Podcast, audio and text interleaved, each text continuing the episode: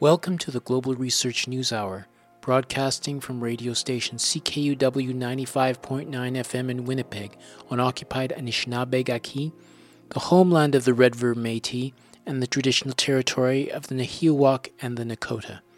The show is also broadcast on participating stations across Canada and the United States and podcast at the site globalresearch.ca. My name is Michael Welch. As the climate crisis continues to dominate mainstream news and discussion, the question of developing hydroelectric energy as a replacement for the fossil fuel energy sector is the compelling option, particularly for politicians in Manitoba and other provinces blessed with river systems that permit damming. However, those connected with Indigenous communities in the North have suffered tremendous hardship and destitution springing from this force that is our emergence from fossil fuel energy. Waniskatan is the name of an alliance of hydro impacted communities which emerged from three meetings and two tours in northern Manitoba. Its goal is to explore all impacts, positive and negative, from hydroelectric development in terms of its effects on the environment and on Indigenous people, and to explore how this alliance could lead to a healing as a tool for social and environmental change. Waniskatan, which is the Cree word for wake up or rise up, encompasses membership of 24 Cree, Anishinaabe, and Metis nations, 22 researchers, 14 justice and environmental NGOs, and 9 universities in both Canada and the United States.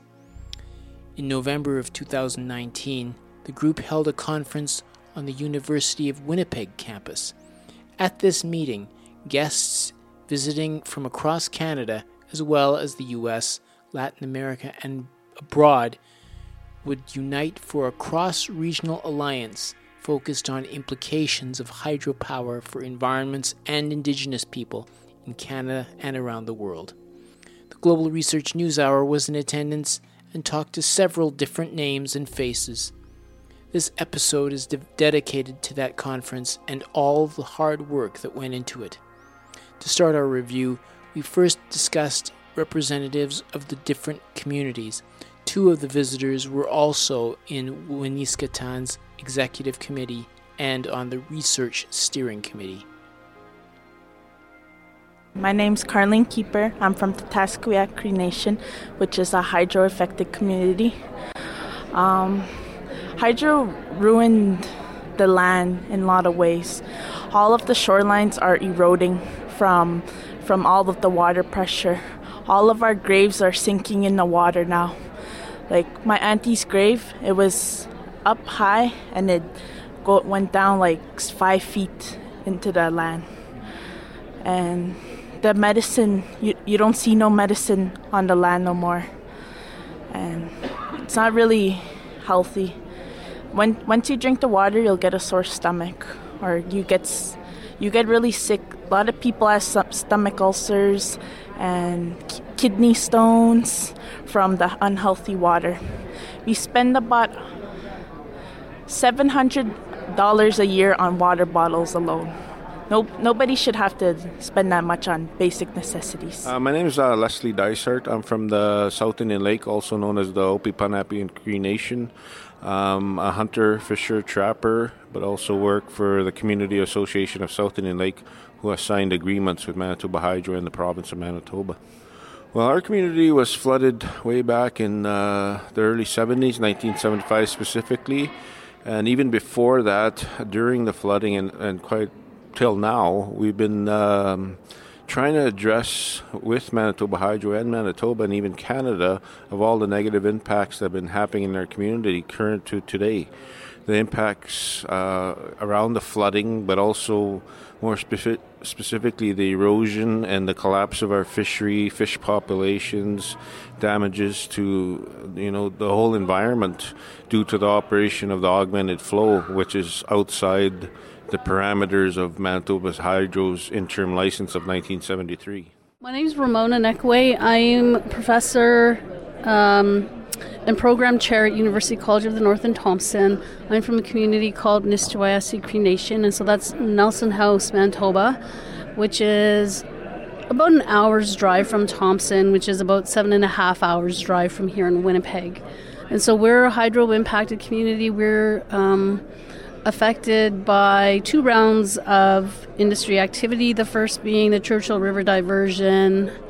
And sort of related to that is the Wuskwatim partnership that was entered into um, in the mid 2000s. Social impacts, um, I think, are coming, becoming more noticeable, and you know, you've got cultural, political, economic um, impacts in addition to both the environmental um, and social impacts. So this is something that we're starting to, to see. The research um, is showing that you know the impacts are broad um, and deep. People whose economies, whose traditional lifestyles have been damaged and impacted so much, or even destroyed in some cases, um, turn to doing negative things with drugs and alcohol and the violence that comes with that.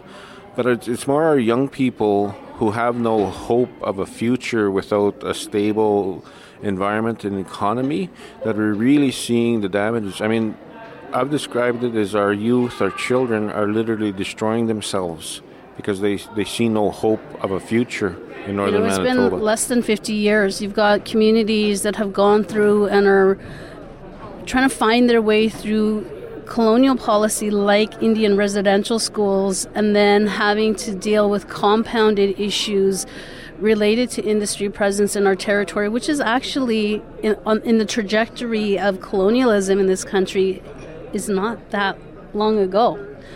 And so, you know, in communities, we're able to invoke language that's been used, you know, to describe some of the impacts and outcomes of residential school um, with what's taking place and what has been taking place and what continues to take place with regard to industry presence in our territory. There, there is uh, funding out there through the Social Sciences Research Council where um, we can start addressing some of these uh, impacts and doing research on them and informing people. So all, all the credit goes to them of formalizing the Waniskatan Hydro Alliance, uh, applying for the funding and creating a, a, home base at the University of Manitoba where people have the opportunity to, to research the impacts of Manitoba hydro development and learn from it and, and share it. You know, then, then now there'll be records of what's actually going on. Steph McLachlan. Um, from the University of Manitoba was able to put a partnership grant together and you know, it allowed us to work our way in the very small steps that it took to become Waniskatan. And so, um, yeah, we're midway through this partnership grant, and it's really great that we were able to kind of bring similar voices together, people who had um, shared ideas, shared goals, and to start a very important conversation of what next. Yeah, what do we do this now? close to three decades, but I learned stuff yesterday and today, and I thought, wow, I, I can use that, you know, uh, or I can also share our stories. I mean, just this example, there was a, a group uh, from uh, South America, Panama, Colombia, who are ma- facing huge atrocities uh, conducted by builders of dams or current dam operations. And I told them, you know what, There's, we have a more closer connection uh, Manitoba Hydro, who is our crown corporation who designs, builds, and owns the dams in Manitoba, has a subsidiary of their company called Manitoba Hydro International in these countries, in Panama, in Colombia, who is advising, if not helping, construct the dams. So they weren't aware of that, so we made them aware. So the opportunities to share our stories are becoming greater and we're hoping through that it'll effect kind of some kind of social change, social justice. You know, the general pu- public needs to know and force Manitoba government, Manitoba Hydro to change. Those are the kind of opportunities we're aware of, but taking positive action today to make them happen. This conference shows how much hydro affected everyone all over the world and every community that I never heard about. And it keeps continuing destroy lives of the people. What you hear from the Manitoba government and Manitoba Hydro about clean, green energy is not the case.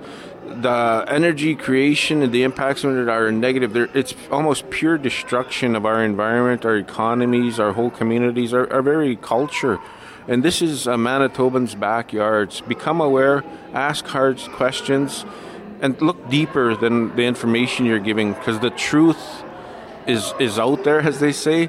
And Manitoba Hydro and Manitoba don't want people to know the truth, and they don't definitely don't want to deal with the truth. So we're asking the general public and the younger generations, you, you will become the leaders that will have to deal with this. So learn now and hopefully there will be positive change in the future or you will be the ones effecting the change. keep showing them how what their real side is. Don't fall into their lies because it's not renewable energy. It's nothing like that. You're just affecting the people that lived in surrounding areas when you get from these dams. That was some of the concerns registered by members of hydro impacted communities in Manitoba. One of the keynotes I contacted was Senator Mary Jane McCallum. She brings not only extensive understanding of these communities in Manitoba, but also of plagues in Indigenous life intersecting with the pummeling taking place in communities plagued by dams. Here's my conversation with her. Could you speak to a, a couple of examples of those social determinants and, and how uh, you know these uh, extractivist and, and, hydro products are, are interfering and, and impacting people's communities, the, the, things that maybe stood out for you in particular? Okay, um, with the social determinants of health, uh, I think the closest link are the, um, when I look at the hydro impacted communities, it's the housing, it's the, the food insecurity, it's the violence against women. It's the gender inequality that come when industry moves into the community and the work camps come in and they take uh, priority over the people that live on the land that you know that they're displacing that they eventually displace and uh, so that's so when I look at um, uh, the extraction, you look at how it affects the land. It pollutes the land, it uh, destroys it, it um, creates uh, distances the women from their role as water keepers and uh, as creators, with, uh, which is within themselves as well. And that's how they connect so closely to Mother Earth.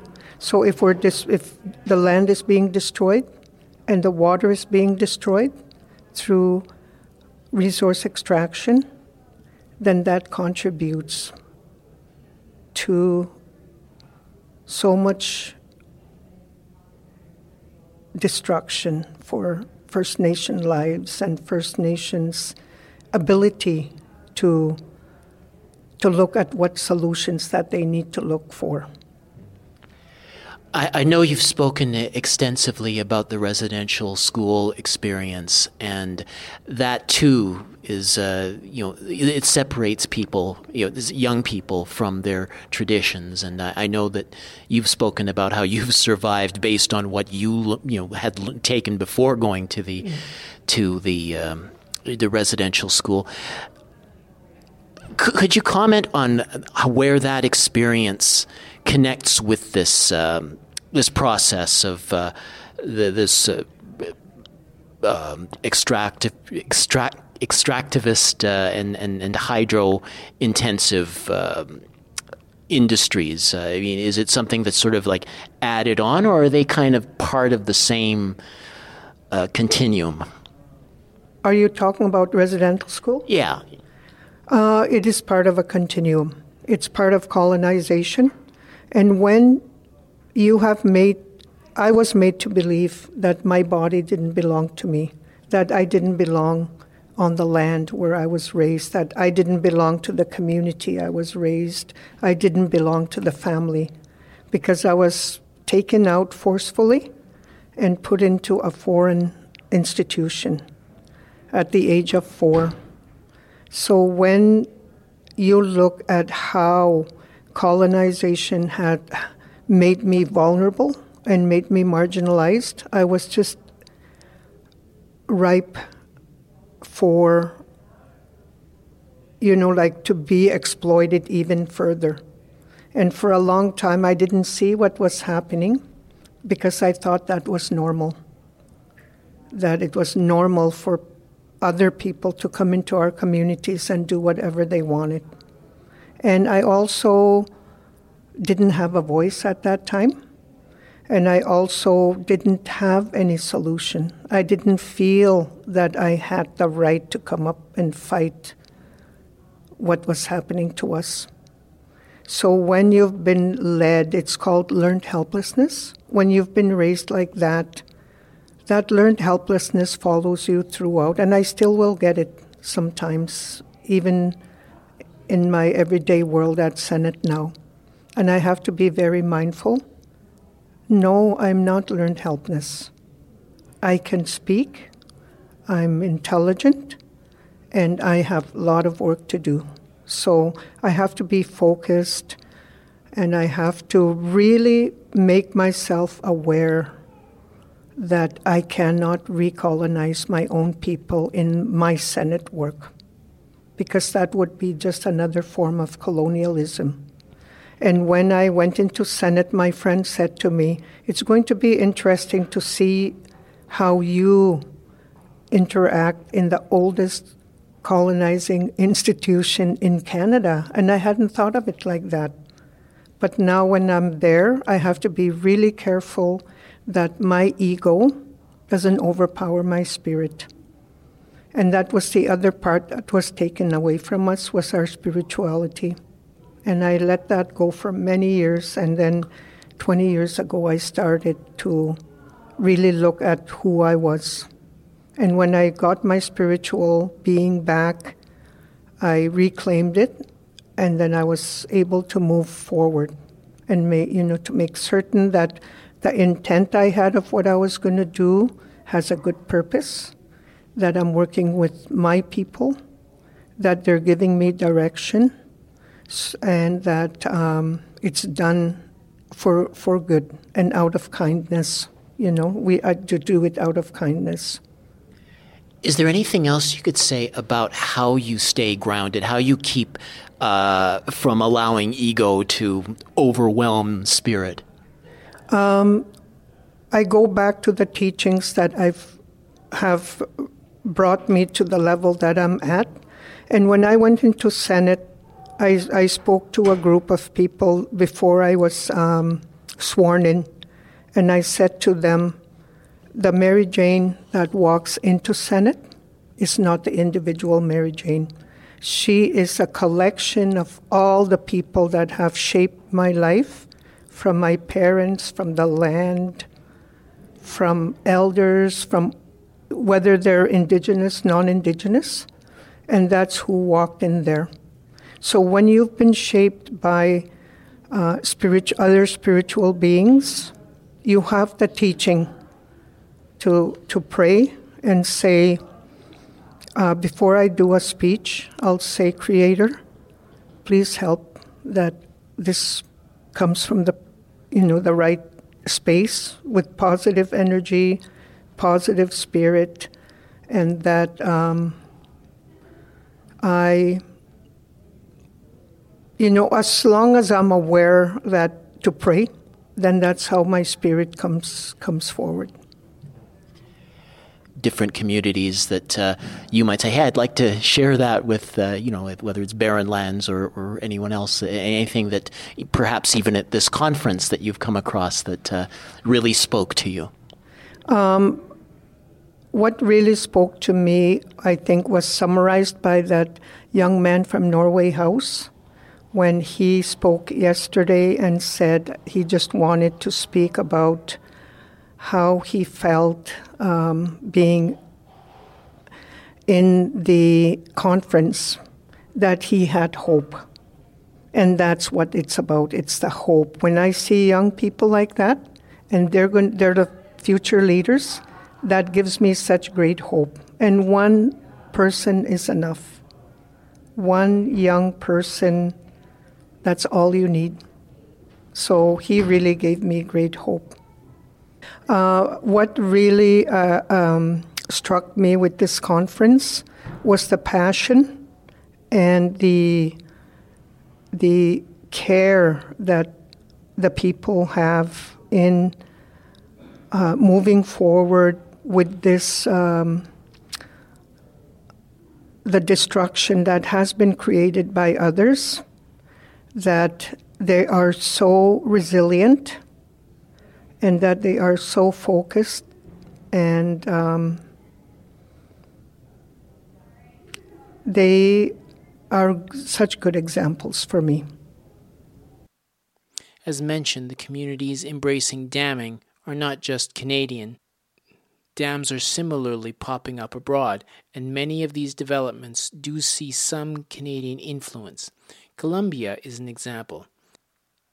Our guest was in the meeting and via a translator capable of relaying the difficulties plaguing communities in her area. Soy Isabel Cristina Zuleta eh, del movimiento Ríos Vivos de Colombia, el departamento de Antioquia, eh, municipio de Ituango. Eh, vengo afectada por el proyecto hidroeléctrico Hidroituango. My name is Isabel Cristina Zuleta.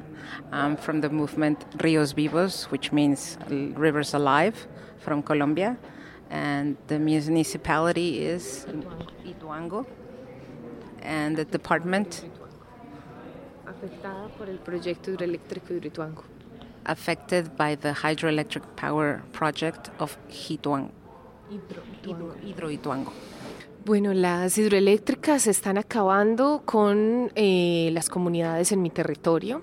Han destruido. So, uh, hydroelectric plants are destroying our communities because what they're doing is that they're destroying the territory, and we are communities that live and need the territory to, to exist. So this is a dry tropical forest that we live in, and so we need to survive. We need the fish, the forest. We need the forest to survive, and we need the barequeo, which is uh, handmade, handcraft type of mining that it's uh, traditional from the area. Destruye además toda la biodiversidad, eh, todo el ecosistema y eh, los que se benefician simplemente son los So it destroys the biodiversity, it destroys the ecosystem eh, because it mainly drives on it, the hydroelectric plant. So it is the hydro hydros that are benefiting and the businessmen behind the hydros and they count with the support of financial institutions such as the pension bank in Canada. Eh, so they benefit from the public debt that is handed out onto the people, which are the ones paying for a really high rate for the electricity they need. So there is um, profit from the construction itself, from the public debt that is created out of the energy that has been sold, and by also through the reparations of the the dams themselves when they broke down they're, they're, they break down they're completely insured. So there's also a profit in that. But probably the most benefited from this type of business are the military world. What i mean by military world is all that involves the, uh, having guns enough guns to control a territory. That's big business. So uh, the hydroelectric plant is a gun in itself. It's a way of weaponizing the territory they dry up the river and they also want to pull out the oil from the lower side of the streams, which is another way to profit. So they control the waters and they take out the gold from the lower part of the dam. Yeah, so they also contaminate by um, damming the water. What they create, they create methane gas, which is uh, 20 times more damaging to the biosphere than any other. Um, greenhouse emission gas. So um, there's a big risk for not rising up, which would be to lose your dignity, because dying is easy. So my territory is full of mines, mines for personal people transiting. So and there's always been conflicts between armed forces and different militants. So it's just part of what it is in the territory. So just existing is already dangerous, and so that we believe that it is worth it to risk whatever is it that you have to save life. La resistencia nos dijeron que a todos nos iban a matar. When they, we started resisting, they told us that we were all going to die. And when they told us that, we weren't that afraid. We felt more scared or afraid when they started trying to uh, make me a missing person uh, as a leader of the group. We do have great pain for all the lost and missing people. We are afraid that our families may not be able to do the ritual, the traditional mourning of someone that has passed on. Another risk is that we may become jailed, we may end up in jail, and many of us have been jailed in the past. Eh, nos estigmatizan todo el tiempo, nos señalan de ser brujas, de we're hacer called hechicería. witches or that we're doing eh, witchcraft porque hemos dicho lo grave sort of que es esta just to situación you y know, lo que va a ocurrir. that what we're doing is wrong. También nos dicen terroristas ambientales porque because according to según them, ellos opposing oponerse al development is a desarrollo form of es un terrorism. terrorismo. Eh, no They dan do not empleo a todo employ el que people sea are- de that are part of the resistencia y no resistance and they permiten do not allow us to work in that way. Eh, son muchos los There are many risks to what we do, creemos que es lo but we believe vale that it's worth it and tenemos that, that it's what we have to do. Um, uh, one more p- point I, I'd like to raise: the uh, there's a lot of uh, talk these days about the, uh, the clean energy technology, renewable energy. We're going to move away from fossil fuels and get uh, windmills, uh, electric cars, and uh, all these technologies that are uh, the renewable energy economy that they talk about. Um, do you have any cautions about that uh, that kind of approach? Because it's with the whole climate change activism, it's it's there's a lot of this talk about we'll simply move from fossil fuels to some other form. What, what kinds of uh, you, maybe you could you know speak about any concerns you have about uh, that kind of approach. Yo creo que es un eh, es una gran falacia, she es thinks una that gran actually um, a big lie behind that cosa por la dis- otra, discourse because we as communities that are surviving dams and the presence of eh, those so-called clean energy más y más technologies are actually creyendo que con eso suffering and will be at more risk. They will want to build more of them. El petróleo el There's ambiente pollution in the water, destruye there's el agua, affectations to hay the water grandes through dams, but also hay, eh, petroleum or oil itself destrucción de las aguas contaminates the waters. eh, uh, even deep waters are el agua, pero las contaminated by those type of practices. So van contra el agua. it's all part of the same. también los grandes But also, like, in Mexico, there's the cases where uh, these wind farms, these wind turbines actually devastate the ecosystems there as well. So eh, also, when it comes to solar panels, it's not really sustainable because in order for you to have those uh, batteries for the panels, su- substituting them or replacing them actually it's very expensive. So, and also you have to mine the lithium for them to operate. So that comes from mining, mining Entonces territories. la solución no es The solution is not a technology solution; it's an ethical solution, a dignity solution. Eh, y no tenemos por qué nosotras las comunidades dar la solución a to una give the demanda que solution to a nosotros no that we did not generamos. create. Sin embargo, sabemos cuál es el But we problema. know what the el real problem problema is. es la The real problem is the concentración poblacional. conglomeration and Tanta so many people in the same space, living in the same space, demand an enormous amount of energy. And that's what we consider to be the real problem. The problema problem is capitalism. eh, The problem is that they want to impoverish people, communities, in order for capitalism to exist. Hay que To reducir la reduce the de amount energía. of the, the demand of energy necessarily. Eh, sí, quiero que sepan que We are um, afraid of earthquakes, the earthquakes that happen in our miedo a que area, um, because we were Eh, hoy con la displaced. We are more afraid since the dam is present in our territories because we are at risk constantly. eh, That if there's an earthquake, you know, we have there's a possibility that many of us will die. Canadá no estaría de So um, we believe that Canadians would not agree with that being normal. You're listening to the Global Research News Hour, broadcast out of Winnipeg on CKUW 95.9 FM and on partner radio stations across Canada and the United States. We are also podcast at globalresearch.ca. This week, we address the participants of the Waniskatan Conference held at the University of Winnipeg in Winnipeg, Manitoba in November of 2019. My name is Michael Welch. Another person who shared her thoughts with me was Eliza from Brazil. She too had some information to share about the difficulties plaguing communities in the path of hydro development. A translator assisted. Uh, I'm Elisa. I'm from the movement of people affected by dams in Brazil. I live in a city called Altamira in Pará state in the Amazon region of Brazil. Mm-hmm.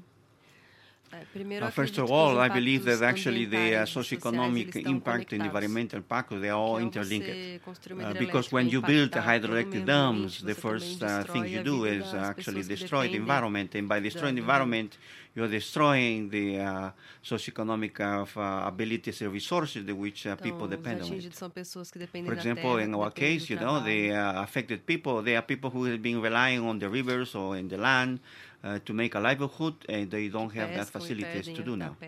There are also people who, for example, we used to be uh, fisher fisher folks, and there's no no more fish now to catch, and they have lost their livelihood.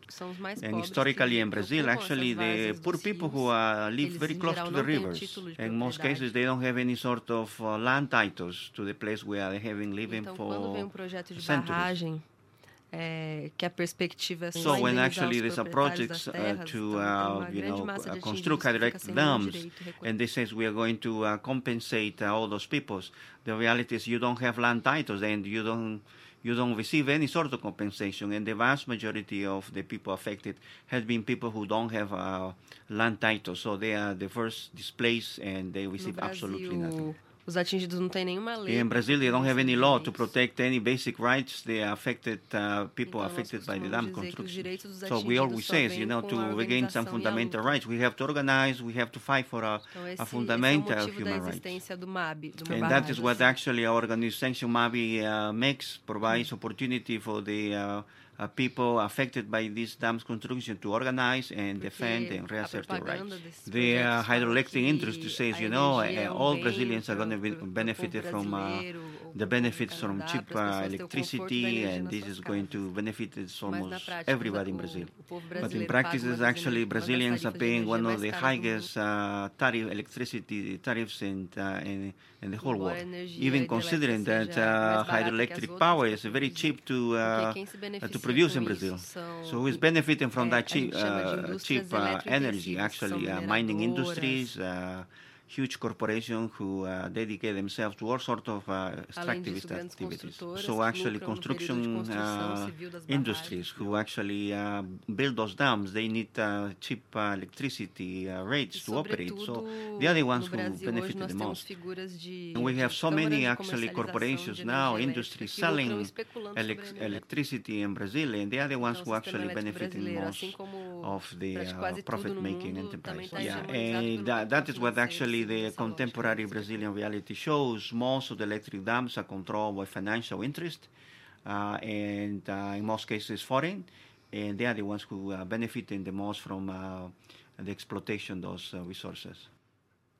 É, de fato, é, é um perigo porque. In fact, it's very dangerous for us to be active in defending us right because uh, we are facing powerful groups. They are uh, powerful economic blo uh, blocs. Sometimes actually uh, with uh, international connections themselves. And the most important, they they, they count with the support of the states. Primeiro, não fazer For that reason, we don't actually individualize our struggle. A tática das empresas é sempre negociar individualmente com as famílias e tentar cooptar as lideranças. Então, a estratégia dos uh, atingidos tem sido se organizar. A, o MAB é, se consideramos um movimento popular, ou seja, ele é formado pelo conjunto dos atingidos que se uh, propõem a se mobilizar. Então, contra essa divisão que as empresas fazem, a estratégia, a proposta do movimento é se unir. For that reason, our purpose is to be as united as possible, which means we must start from the grassroots, organize themselves at the local levels, strengthen the movement, because if we are not united, then we are likely to be um, drastically affected by these power, uh, powerful groups. For that reason, we know never try to be alone. We try to establish as many solidarity networks as possible so they can help us uh, uh, to confront uh, those power, uh, powerful groups.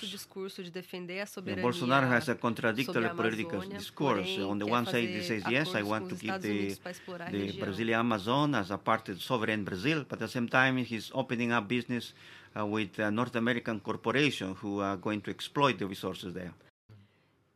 Um outro problema é a criminalização. The other problem we are confronting is criminalization of social movements. What Bolsonaro is, is, is blaming for the instability are those social movements. So he's trying to repress as much as he can. And his message is, you know, uh, we are going to repress as much as we can those social movements, and nobody's going to be uh, persecuted for doing that because we are doing the right thing. Because uh, Dilma Ferreira, that belonged to, he was opposing the hydroelectric uh, Turucoí in the Brazilian Amazon, and she was assassinated when she was actually struggling for the rights and uh, doing a peaceful protest. tem contribuído para para perseguição, para ameaças e assassinatos das lideranças. And we are very aware that actually that uh, a political discourse or hatred uh, against uh, social movement is uh, contributing a lot for popular sectors in Brazilian society being persecuted and being harassed, and with that coming all sorts sort of problems affecting our members. Could you comment on any similar important similarities that that have really struck you, and if there are any important differences that that uh, you would like to take note of between what you're experiencing in, in Brazil and, and what you're hearing in, in Canada? Perhaps actually the similarities we are facing all over, not only uh, in Brazil, all over the world, is the uh, severe socioeconomic consequences we confront from that uh, hydroelectric dam construction or dam construction in general. Destruction of families, uh, solid community networks, uh, solidarities, and uh, the environmental violence that comes with it. And here in, in Brazil, all over the world, we see that actually the people who suffer the most are the most marginalized sectors in, in their societies. Also, I noticed that here actually similarities that women um, feel the suffering uh, worse than uh, that other groups. The difference is perhaps because actually in each country we go, we, we have a different way how organizing our struggles. One of the diversities here we have found it also is the fact that here in Canada, for example, the uh, governments uh, or the federal government plays a key role in deciding where the dams will be constructing, whatever. Uh, in Brazil, the case is a little bit different because actually it's the private sector who takes the initiative, unlike in Canada where the state uh, uh, plays a critical role. And in Brazil, this is uh, more complex because there's a connection, a connection with inter, international capital as well, makes the situation a little bit difficult. de conhecer também as contradições internas que tem. Yes, another interesting uh, fact I have come out is actually uh, Canada has a great number of uh, industries uh, that exploit the natural resources. In Latin America, uh, most of those uh, uh, industries are Canadian. They are the ones actually um, are in the business of uh, hydroelectric and uh, minerals and all sorts of activities. Nos territórios que elas são construídas, and once you actually build uh, hydroelectric uh, dams in one regions, you know, uh, it's not only to generate energy, but also uh, mineral enterprises comes along because there's uh, that require a lot of a lot of energy. So it's, it's the gate to opening up uh, more extractive forms of exploitation in our society. For, all those sectors, in mining, for example, in Latin America, uh, basically there's a strong Canadian presence.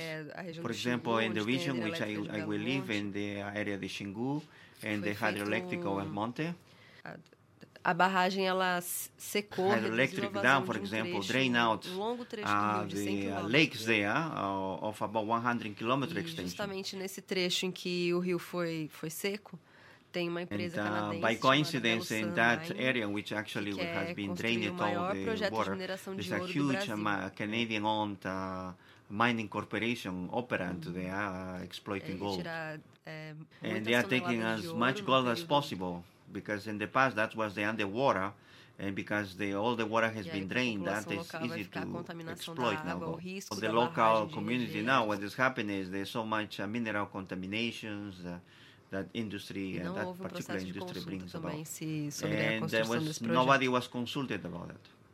E o estudo para implantar esse projeto não levou em consideração a barragem studies carried out about how this impact is going to be on the and the communities around. Ele com a sua licença At the moment, for example, it has been so much complaint that actually there's a judicial process nós não temos nenhuma confiança no sistema judicial brasileiro de que vão realmente tirar But, a possibilidade you know, desse we don't trust very much the judicial system in Brazil, so uh, in my view, nobody is going to be uh, found responsible for that.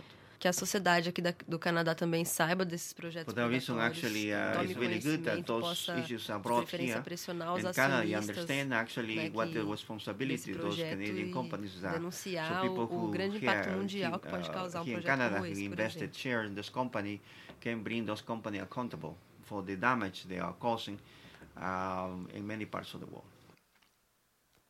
My final interview for the evening was with Deepa Joshi.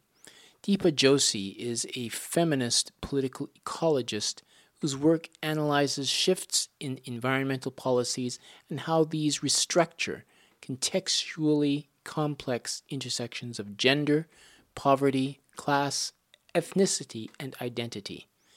She has worked primarily in South Asia as well as in Southeast Asia, Sub Saharan Africa, and Latin America, focusing on the incongruence of water supply, sanitation, irrigation, and water energy policies with complex ground realities. She has been leading these activities in several bilateral projects in South and Southeast Asia and Africa, and she currently coordinates two longitudinal projects on the themes of environmental justice and climate change in the eastern Himalayas and in the eastern Gangetic Plains. I asked her to expand on some of the challenges she has faced and on the limitations she has confronted on the scientific stage.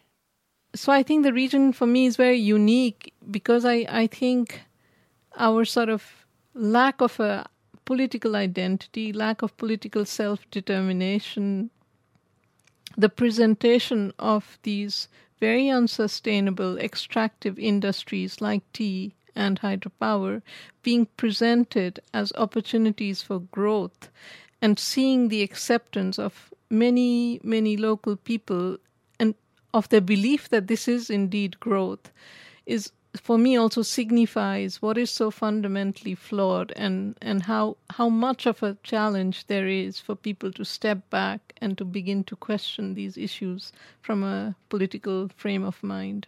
I don't know if I answered your question. No, I, mean, I think that was a, very interesting uh, perspective, and one one thing that certainly came through for me is is the importance of. Uh, you know when when those of us who are looking to um, you know bring about a, a, a just and, and, sustainable set of affairs. I mean, for example, I'm, I'm sure you've heard about the the, the climate movement and uh, Greta Thunberg and uh, the the youth climate activists and, and environmentalists generally who who may mean well, but if they haven't escaped that uh, colonial mindset, which is dominated by people of privilege, white people, men that they can end up doing uh, more harm than good, and and even uh, not not only for the cause, the efforts that they're seeking to champion, but also uh, committing graves uh, acts of injustice against the, the people in the areas that they're they're hoping to uh, address and and work with. Uh, I was wondering if, if, you could maybe uh, speak to that issue uh, directly, maybe the, particularly with reference to the, the explosion of, of hydro development in the, the Tista River Basin. No, indeed, you're very right, and I, I think I think we need to consider a couple of things that first of all, as I talked about in my discussions today the fact that you know we live in a time of broader injustice universally but i think within this broader context of inequality and injustice by class by by ethnicity by religion by race different in different contexts we also have areas globally where there have been nested injustices, historic injustices. And I think when you talk about something like climate change and climate interventions, and, you know, if you talk about these and if you perceive, perceive, perceive and if you sort of pursue these without attention to historical injustices, I think it leads to all sorts of very complicated problems on the ground. Mm. So, just to draw attention to the fact that there's constantly talk about sustainable tea and ethical tea. Now, the question that one needs to ask, as I said, is that can a plantation be ethical? and what must reverse to make these plantations ethical? How do you give the rights of ownership and gain and profit equally to those who work these plantations? But even is that enough? Is that economic justice translate to the environmental injustice that plantations like the tea industry have done in the region? And similar to hydropower projects, um, I think what what our research um, has revealed is that, and really the question that that it asks is, can there be a sort of a right sort of hydropower initiative?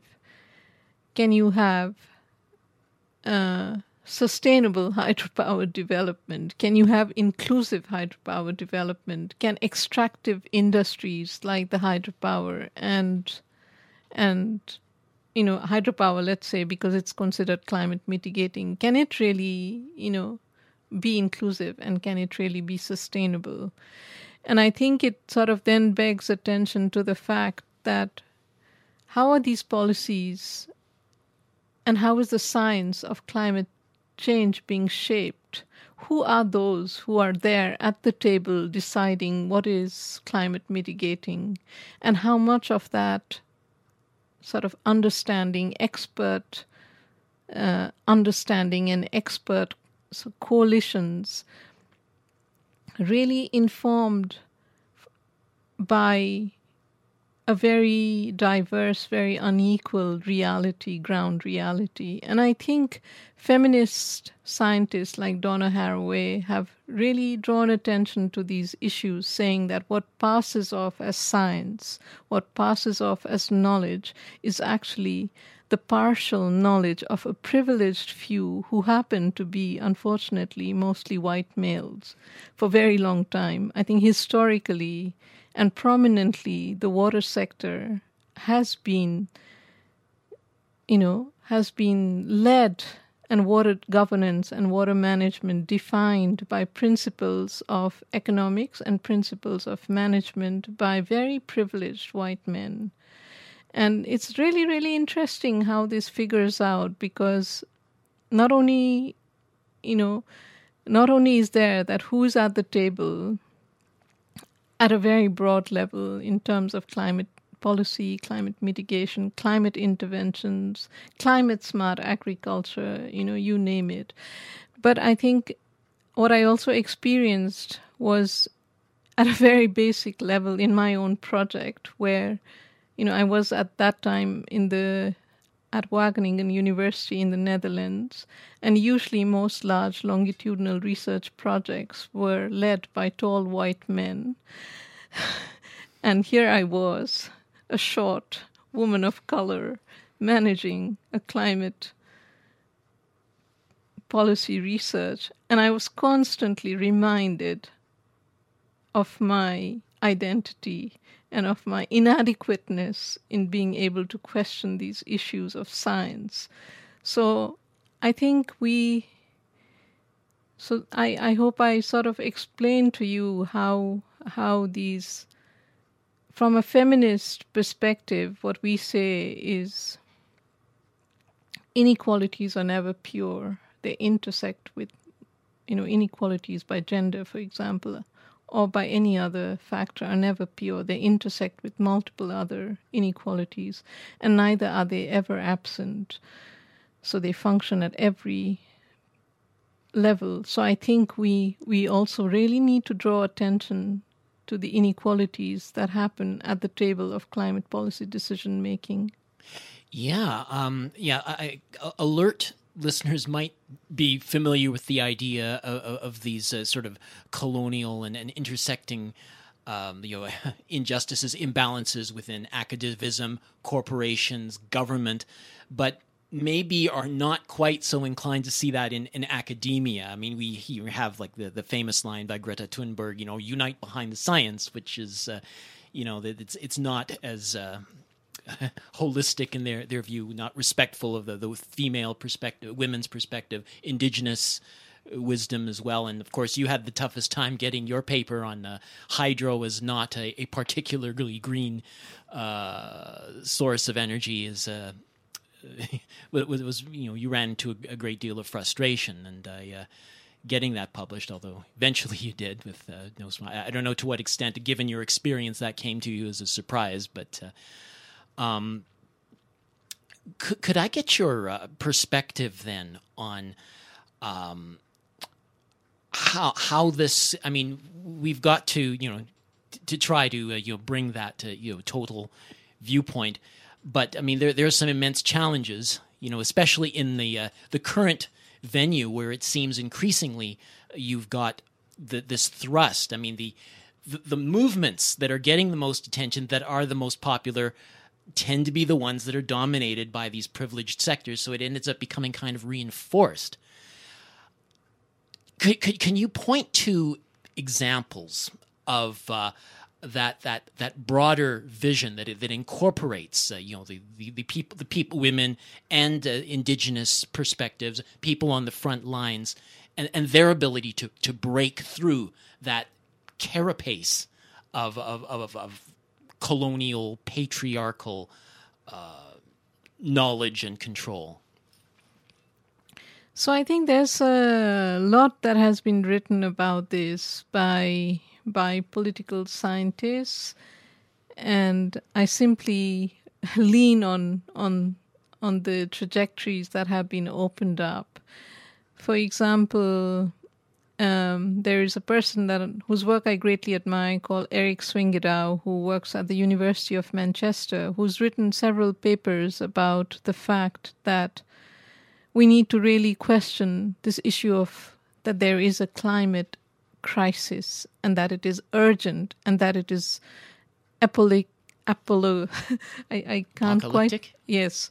Can't I never can say the word and it is urgent and it affects everyone equally and if we don't act on it right away it's going to be devastating a lot of a lot of there is a lot of truth in that but there's also a lot that's not quite true in that. I think the climate crisis does not affect everybody equally. In fact, I think you know wealth and wealth at a personal level as well as wealth at a state level the community level decides who's more and less vulnerable to the climate crisis.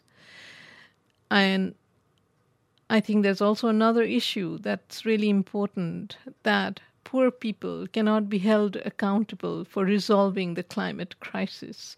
In addition to everything else, you cannot have poor people being made responsible for resolving the climate crisis. What that means, if you turn the argument around, is that, you know, hydropower projects which impact on the lives and livelihoods of marginalized, often indigenous communities you know, cannot be presented so simply as a climate mitigating solution. And I and I think that these are some of the issues, I think the thorny issues that we tend to overlook when we discuss the urgency of a climate crisis and the need for climate mitigating solutions. And I think the point to also make here is the fact that the global north and you know needs to as well as the global south there is much more a need for rethinking about how we live sustainably rather than sort of you know business as usual but through climate mitigating interventions which will reduce the supposed carbon footprint mm. but maybe not so when you add up uh, the fact that consumption and capitalism continue at the same speed as they have. So there is, uh, I think, there is a lot of element of truth in what Greta Thunberg is saying, and a great need for urgency.